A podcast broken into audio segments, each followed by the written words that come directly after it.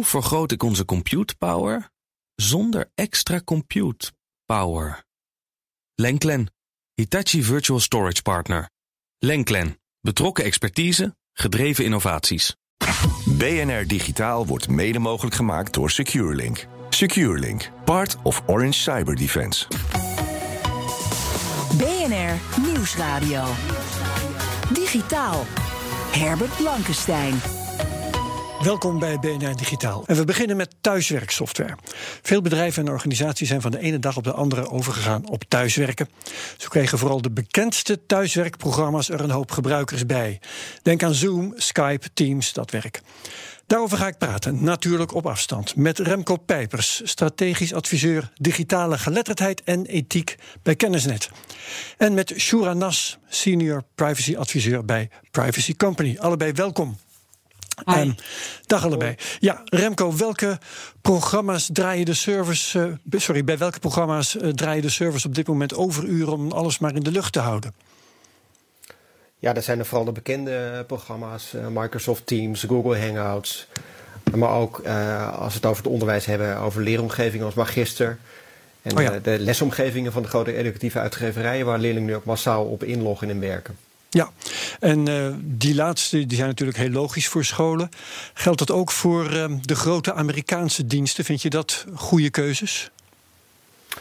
Nou, ons advies uh, van, van Kennisset, dat is een publieke organisatie voor, voor het onderwijs uh, en ICT, is wel werk vooral op de systemen waar je al mee werkt in -huh. deze lastige, ingewikkelde tijden.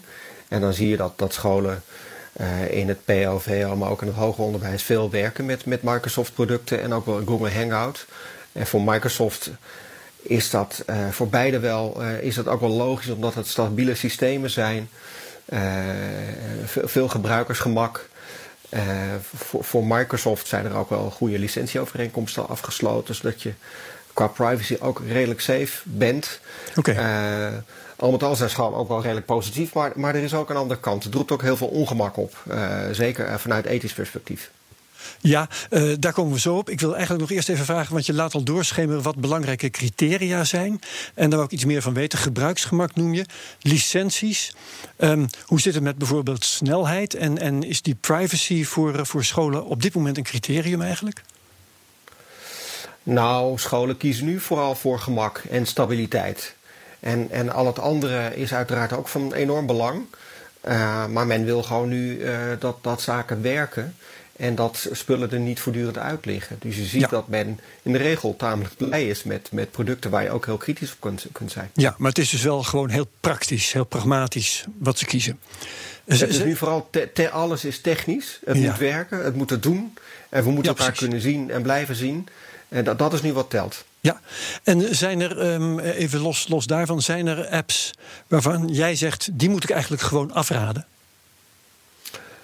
Nou, Zoom. Uh, ja, serieus? Zoom is, uh, nou, er is, dat, ik, ik ben niet de Uber-expert, zeg ik meteen. Maar, mm. maar wat ik me door collega's laat vertellen en ook wel hier en daar lees, uh, is, is Zoom werkt prima, maar rammelt uh, privacy-wise aan alle kanten. Ja. Uh, en ook, ook, ook, qua veiligheid ben je, ben je niet helemaal zeker van je zaak. Dat je daar beter geen gebruik van kunt maken. Oké, okay, maar voor een biertje gaat het misschien nog wel. Dat, ja, precies. ja. ja. Misschien kiezen we volgende week een andere. Maar goed, um, wat, wat zijn dan de belangrijkste dingen waar je naar kijkt? Jij, jij noemde ethiek. Hè? Laten we het over die ethiek gaan hebben. Dat zit in jouw pakket. Wat zijn die ethische vraagstukken waarvan jij zegt, die, die doen we nu op? Nou, meer de, je, je, hebt de, je hebt de korte termijn en de lange termijn. En de korte termijn laat overduidelijk zien dat, dat, dat scholen heel blij zijn met, met al alle producten die vooral uit Amerika komen. Uh, het ongemak is, is, is het besef dat je uh, een enorme afhankelijkheid hebt van, van, uh, van de grote techbedrijven. Mm -hmm, ja. en, en, en die afhankelijkheid is meteen ook een kwetsbaarheid. Wat kan het voor gevolgen hebben dan? Nou, dat je hele. Uh, ik bedoel, data worden opgeslagen in de cloud van, van deze bedrijven. Dat, dat is dus de, de computer van een andermans computer, niet je eigen computer. En, en um, Nou ja, dat betekent dat je ook minder zicht hebt op wat er aan de achterkant gebeurt. Je, je maakt afspraken eh, en men heeft zich aan de wet te houden. Maar dan nog weet je niet wat, wat voor code daar precies achter zit, wat, wat de algoritmes doen, uh, hoe ze precies je onderwijs sturen. Uiteindelijk zijn deze bedrijven uh, commerciële organisaties die een marktbelang hebben en niet zozeer publieke belangen dienen, publieke waarden dienen. En dat is toch waar, waar je als, als, als onderwijs op drijft, hè, de, het, het, publieke belang. Uh, en en ja, die komen wel in het geding. Je wilt als onderwijs vooral bepalen uh, hoe je technologie is ingericht. Je zegt eigenlijk, en, zelfs als die licentie wel deugt, dan kun je nog niet helemaal zeker van je zaak zijn, want er kan van alles uh, achter de software zitten wat je niet weet. Nou, daar ben ik het niet helemaal mee. Shura, Shura Nas. Ja, uh, ik weet dat uh, Surfmarket, die voor alle onderwijsinstellingen in Nederland eigenlijk de licenties inkopen hè, op grote schaal. Die hebben stevig onderhandeld met Microsoft, net zoals het Rijk dat eerder heeft gedaan. En die hebben sinds januari een sterk verbeterde overeenkomst. En ik denk dat uh, je er wel op kan vertrouwen, ook omdat het Rijk controles gaat uitoefenen op de naleving van die afspraken, dat Microsoft zich aan die afspraken houdt. En dan mogen ze de gegevens, ook over Teams, hè, de chatsoftware en de videobelsoftware, nog maar voor drie doelen gebruiken. En alleen wanneer dat echt nodig is. Wat en dat is gewoon het dan? leveren van de dienst en het beveiligen van de dienst, maar geen enkel commercieel marketingdoel. Dus, maar dat geldt voor de zakelijke omgeving. Nog niet voor het thuisgebruik en ook nog niet voor de mobiele apps.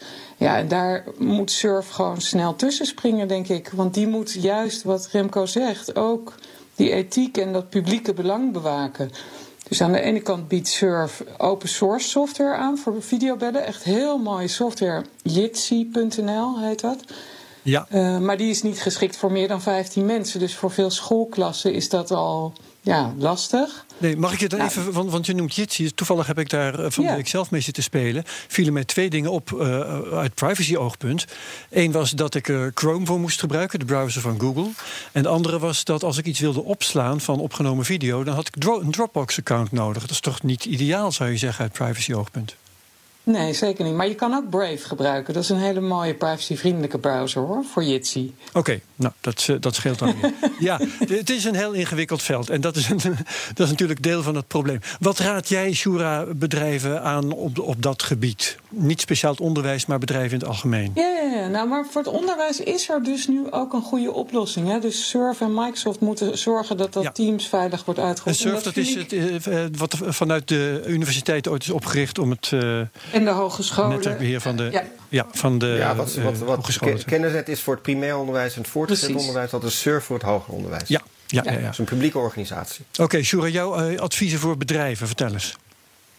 Ehm, ja, ook ik ben geen eh, Uber-expert en ik ken niet alle tools. Maar er zijn wel. Nee, het gaat niet om de specifieke tools, maar om, om waar je op moet letten. Mm, Ja, nou ja, ja, dus ik raad in eerste instantie het gebruik van Teams aan aan bedrijven. Als ze al een zakelijke office-omgeving hebben, is dat op dit moment de veiligste, beste manier om te videobellen met een heleboel mensen.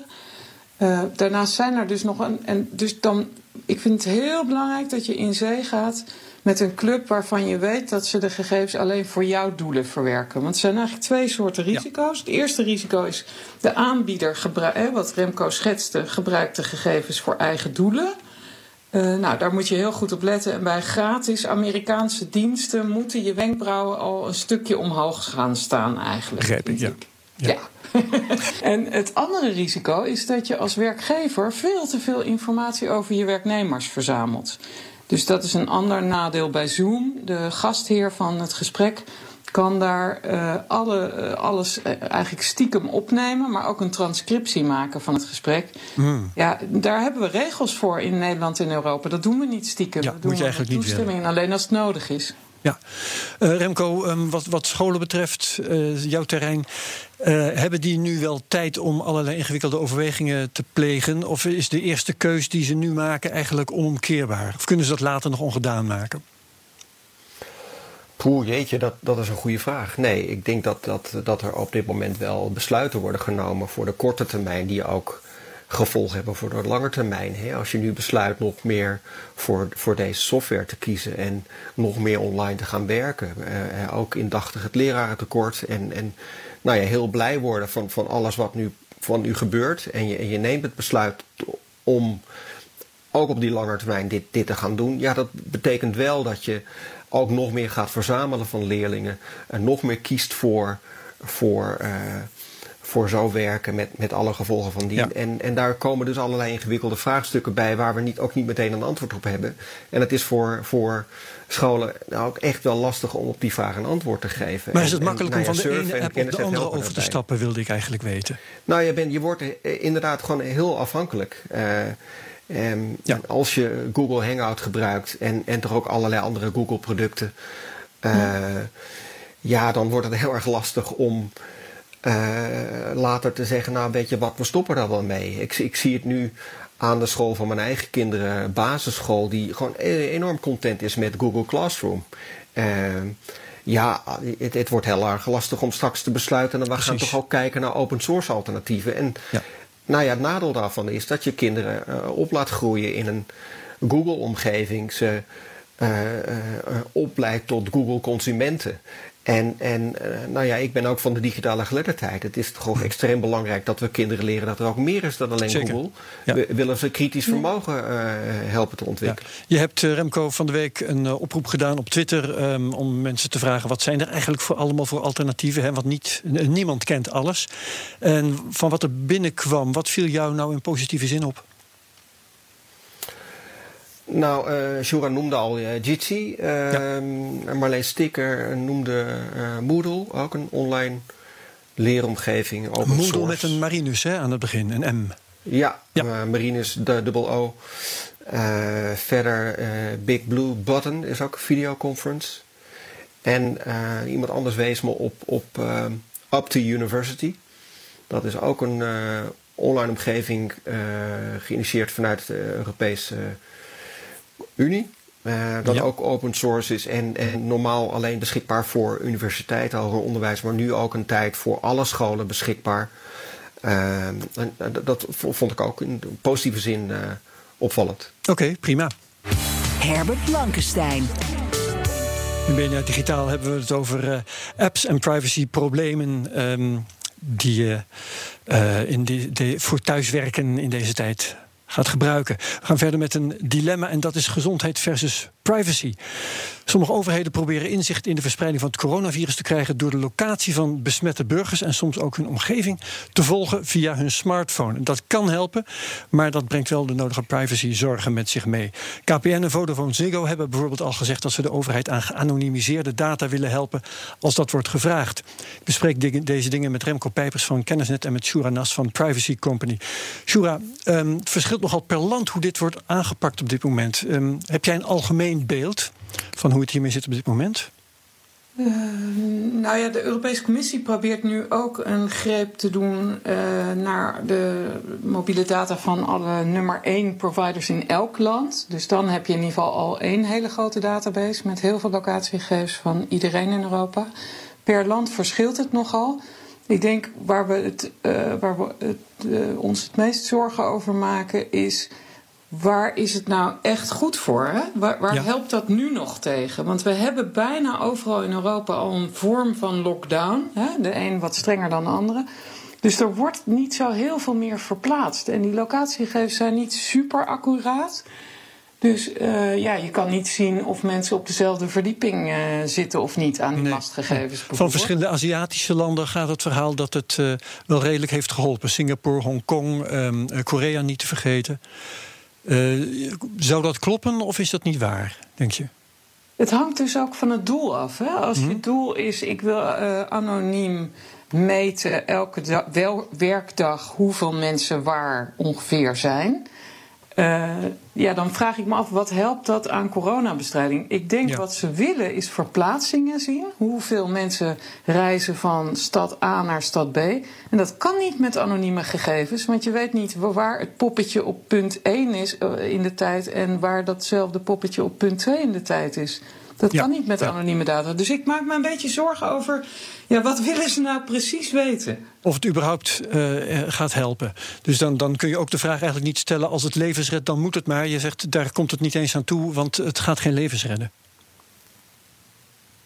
De- je kunt wel scenario's verzinnen om levens te redden met locatiegegevens, maar die heb ik nog niet gehoord. Nee, nee, nee. nee.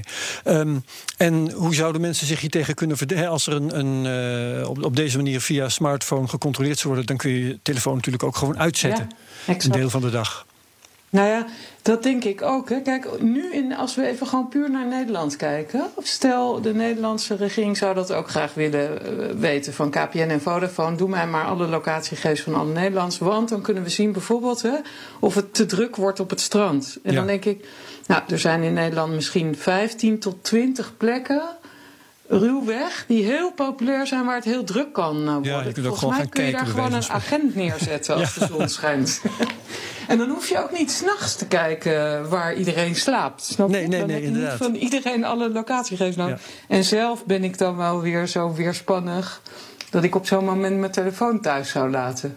Ja, ja of, of inderdaad de accu eruit, zoals ik het wel eens eh, heb overwogen. Eh, even naar. Remco Pijpers, want die is van de ethiek. Eh, vind jij dit een ethisch vraagstuk, eh, Remco? Of, of bemoei je je hier niet mee? Ik ben van het onderwijs, hè? Niet, niet, Ja, dat is waar. ja, nee, ik, ik laat dit liever aan uh, Shura. Oké, dat is goed. Ehm Shura, de Europese Commissie heeft tele- telecomproviders die, gevraagd die eh smartphone data te delen. Aan wat voor voorwaarden moet dat voldoen? eh, stel dat dat inderdaad zijn beslag zou krijgen.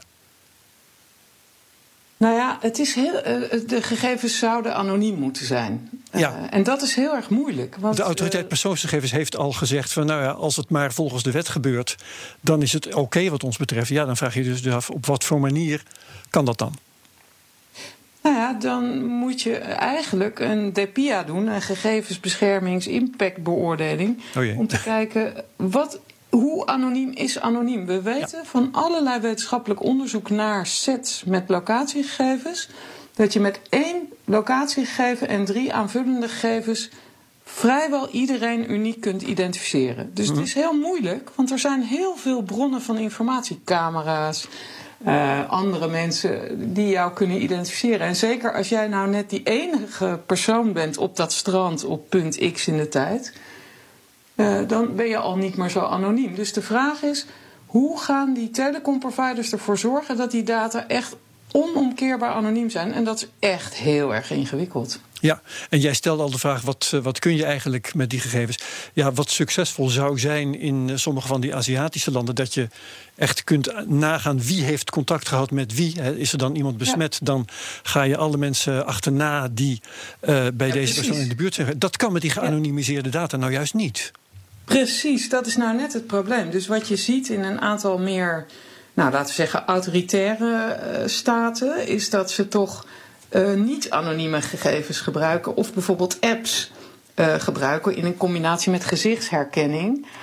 En dan kun je zeggen, ja, eh, die herkenbare persoon heeft corona gehad, die meldt zich bij ons. En dan kunnen wij terugkijken in de tijd naar opgeslagen niet-anonieme locatiegegevens met wie die in contact is geweest. Ja. Nou, dat betekent dat je eigenlijk een maatregel doorvoert. En dat kan een staat doen hè, bij wet. Eh, dat we nu met ingang van morgen alle locatiegegevens standaard een maand gaan opslaan. Van iedereen. En nou, dat hebben wij nooit gewild. En daar heeft het Europees Hof van Justitie, onze hoogste rechter in Europa, eerder ook een stokje voor gestoken. Dat was de bewaarplicht, hè?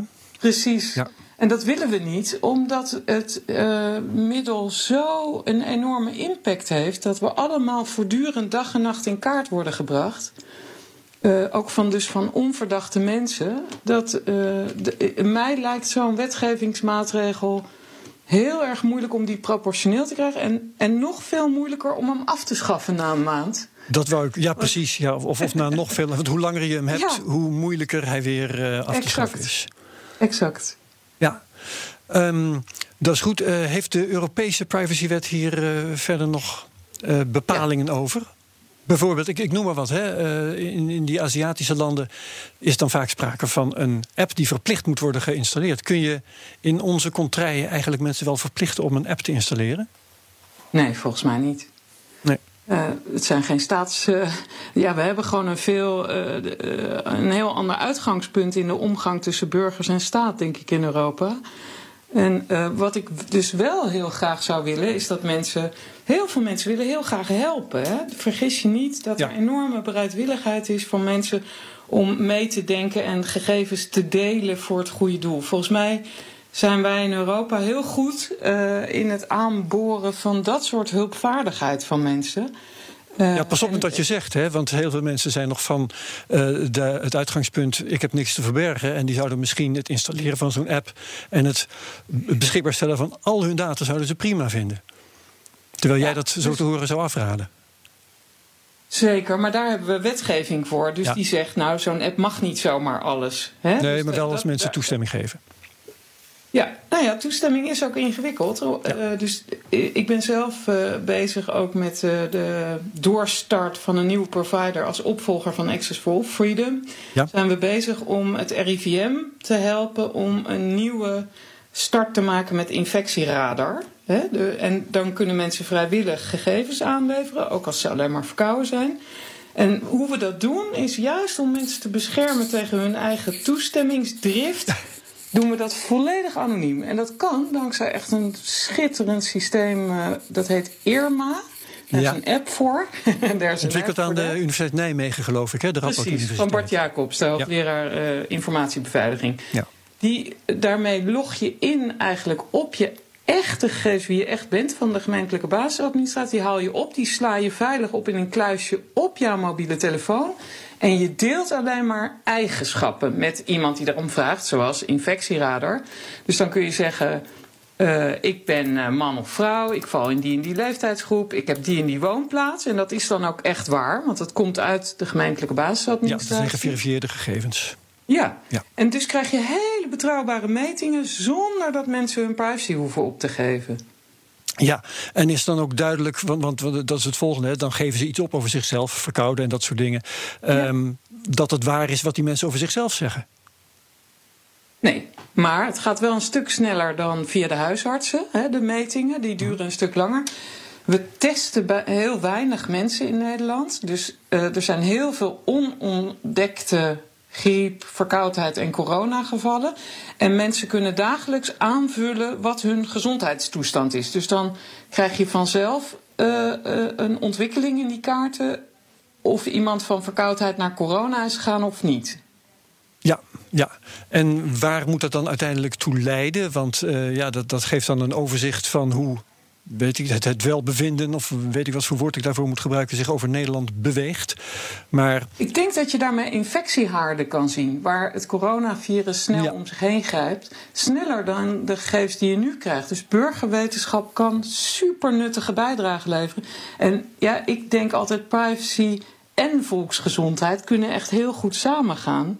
Als je daar creatief over nadenkt, hoeft dat echt geen tegenstelling te zijn. Hoef je geen dwangmiddelen in te zetten, zoals zo'n bewaarplicht voor die locatiegegevens. Ja, is mij helder. Oké, okay, uh, bedankt. Nas van de Privacy Company. Ook heel hartelijk dank aan Remco Pijpers van Kennisnet. En tot zover BNR Digitaal. Uh, nog eventjes over uh, IRMA, het systeem dat Nas noemde van de Radboud Universiteit. Daarover is een aflevering van de Technologen. Die kun je vinden op bnr.nl als je in het zoekvenster in, in typt. Technoloog Bart Jacobs Irma. Dan kun je daar nog veel meer over weten te weten komen. Uh, je kunt het programma terugluisteren via bnr.nl, onze app of jouw eigen podcast-app. En daar vind je ook mijn andere podcast, de Cryptocast, de Technoloog dus, en de Space Cowboys. Wat BNR Digitaal betreft, heel hartelijk dank en tot volgende week. Dag. BNR Digitaal wordt mede mogelijk gemaakt door SecureLink. SecureLink, part of Orange Cyber Defense. Hoe vergroot ik onze compute power zonder extra compute power? Lenklen, Hitachi Virtual Storage Partner. Lenklen, betrokken expertise, gedreven innovaties.